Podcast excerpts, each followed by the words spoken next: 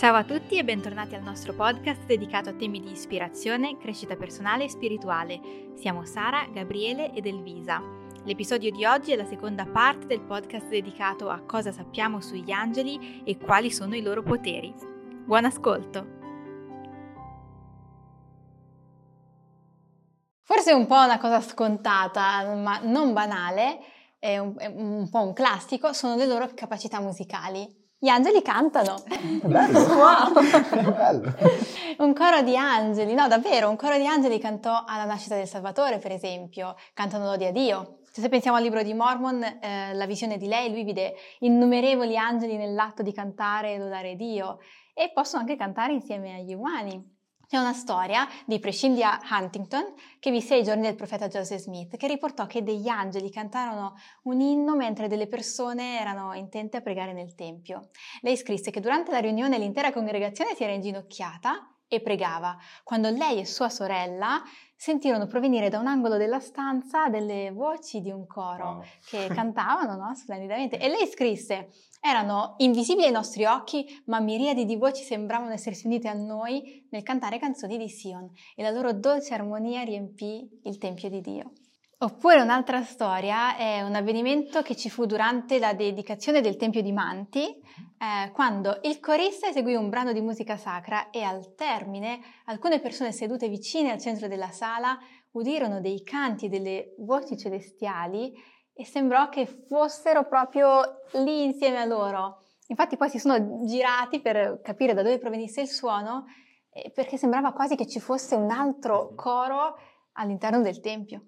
Una capacità interessante è che gli angeli possono apparire immortali, nascondendo la loro natura angelica. E l'angelo che salvò infatti Pietro la notte che precedeva il giorno in cui sarebbe dovuto essere giustiziato possedeva dei poteri grandiosi. Quest'angelo si introdusse miracolosamente nella prigione e fece sì che le catene di Pietro scivolassero dalle sue mani. Quando Pietro e l'angelo si avvicinarono al cancello di ferro che conduceva alla città, questo si aprì da solo, o meglio, si aprì a causa del potere dell'angelo. L'angelo dimostrò di avere quindi quattro poteri, fu in grado di introdursi nella prigione nonostante la presenza dei cancelli chiusi a chiave. Porte numero numerose guardie. Fece cadere le catene che legavano Pietro dalle sue mani. Lui e Pietro camminarono davanti a due gruppi di guardie passando inosservati. Un po' come il mantello dell'invisibilità di Harry Potter. Potter. Bellissimo. Vabbè, io, io, prendo questo potere. Bellissimo. Essere invisibile è comunque la cosa migliore, secondo me. Beh, comunque abbiamo parlato anche la scorsa volta del loro compito come messaggeri. Uno di questi messaggi che portano gli angeli può essere anche un messaggio consolatorio a coloro che magari sono in punto di morte, oppure anche visitare una persona per informarla che presto lascerà anche questa vita. Ah, ci sono tante è successo, storie. È successo. Il presidente Ezra Taft Benson raccontò la storia del proprio suocero deceduto che apparve a sua moglie, appunto, per comunicarle che si stava approssimando alla morte e scrisse questa donna scelta sapeva esattamente quando avrebbe lasciato questa vita mortale, pensate. Suo marito le apparve in sogno o in visione e lei disse era venuto per comunicarmi che il mio tempo nella vita mortale stava per esaurirsi e che il giovedì seguente avrei lasciato questa vita. Questa è una, be- è una storia che mette un po' i brividi, però è così, a volte può succedere, no? Beh, almeno ti dà il tempo di prepararti. Esatto, esatto. Questa sorella, sorella si chiama Amusen, era il suo nome, era convinta che la sua visione fosse reale e così fece dei piani concreti, no? La domenica in chiesa portò la sua testimonianza e diede l'ultimo saluto ai membri e nei giorni seguenti prelevò i suoi risparmi dalla banca, ordinò la bara addirittura da un'impresa di pompe funebri. Ah, l'ha scelta lei. Pagò le bollette, fece tutto quanto e poi andò a casa di sua figlia per attendere appunto il trapasso e morì esattamente quel giovedì, proprio come il, il suo defunto, insomma, gli aveva detto. E proseguendo poi proprio su questa scia che tu stavi dicendo, poi gli angeli possono accogliere le persone nell'ora della propria morte. Ci sono tante esperienze, secondo me, che raccontano di come in punto di morte le persone abbiano visto poi una luce degli angeli venuti per accompagnare le loro anime dalla vita mortale all'aldilà.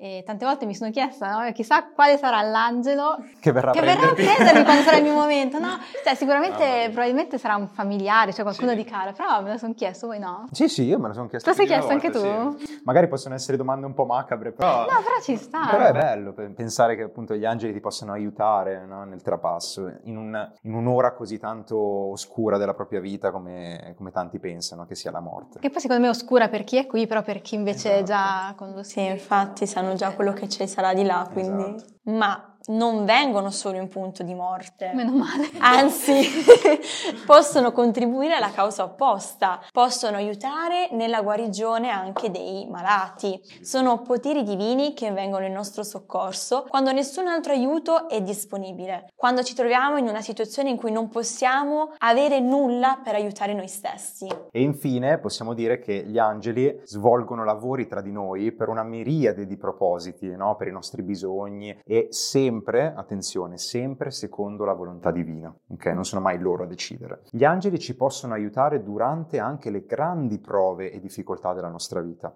Una storia bellissima di Francis Webster un membro della compagnia dei carretti a mano di Martin, racconta Soffrimmo oltre ogni immaginazione e molti morirono a causa dell'esposizione alle intemperie e alla fame. Ho trainato il mio carretto quando ero così debole e stanco per via della malattia e della mancanza di cibo da riuscire a malapena a mettere un piede davanti all'altro. Ho guardato in avanti, ho visto un pendio e mi sono detto posso arrivare solo fin lì e poi devo rinunciare perché non riuscirò a spingere il carico oltre quel punto. E arrivato a quel punto punto il carretto ha cominciato a spingere me.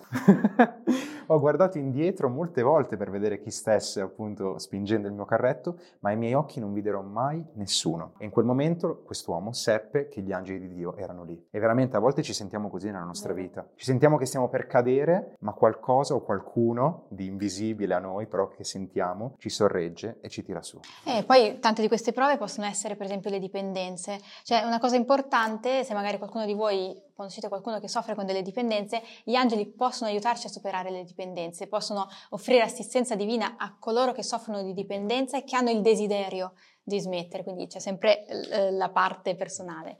E l'anziano uh, uh, Jeffrey Rowland disse, non cessate mai di pregare, chiedete agli angeli di aiutarvi. Che non significa pregare gli angeli, attenzione, noi preghiamo Dio, però possiamo chiedere a Dio magari... Di mandarci qualcuno, no? Aiutarci. E nelle scritture leggiamo di come gli angeli possono fornire anche altri tipi di aiuto. Per esempio, un angelo fornì del cibo e dell'acqua al profeta Eliseo quando fuggì da Zabel per salvarsi la vita.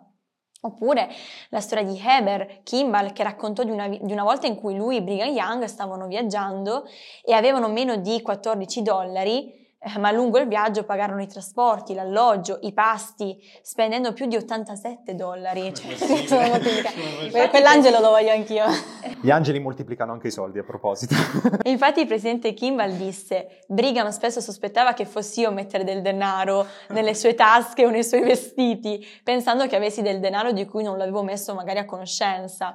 Il denaro poteva essere stato messo nelle sue tasche soltanto da qualche messaggero celeste che ci aveva assistito giornalmente nelle nostre necessità, poiché sapeva che ne avevamo bisogno. Io ribadisco che prenoto quell'angelo. Se volete essere ricchi, pregate gli angeli. No, scherzo.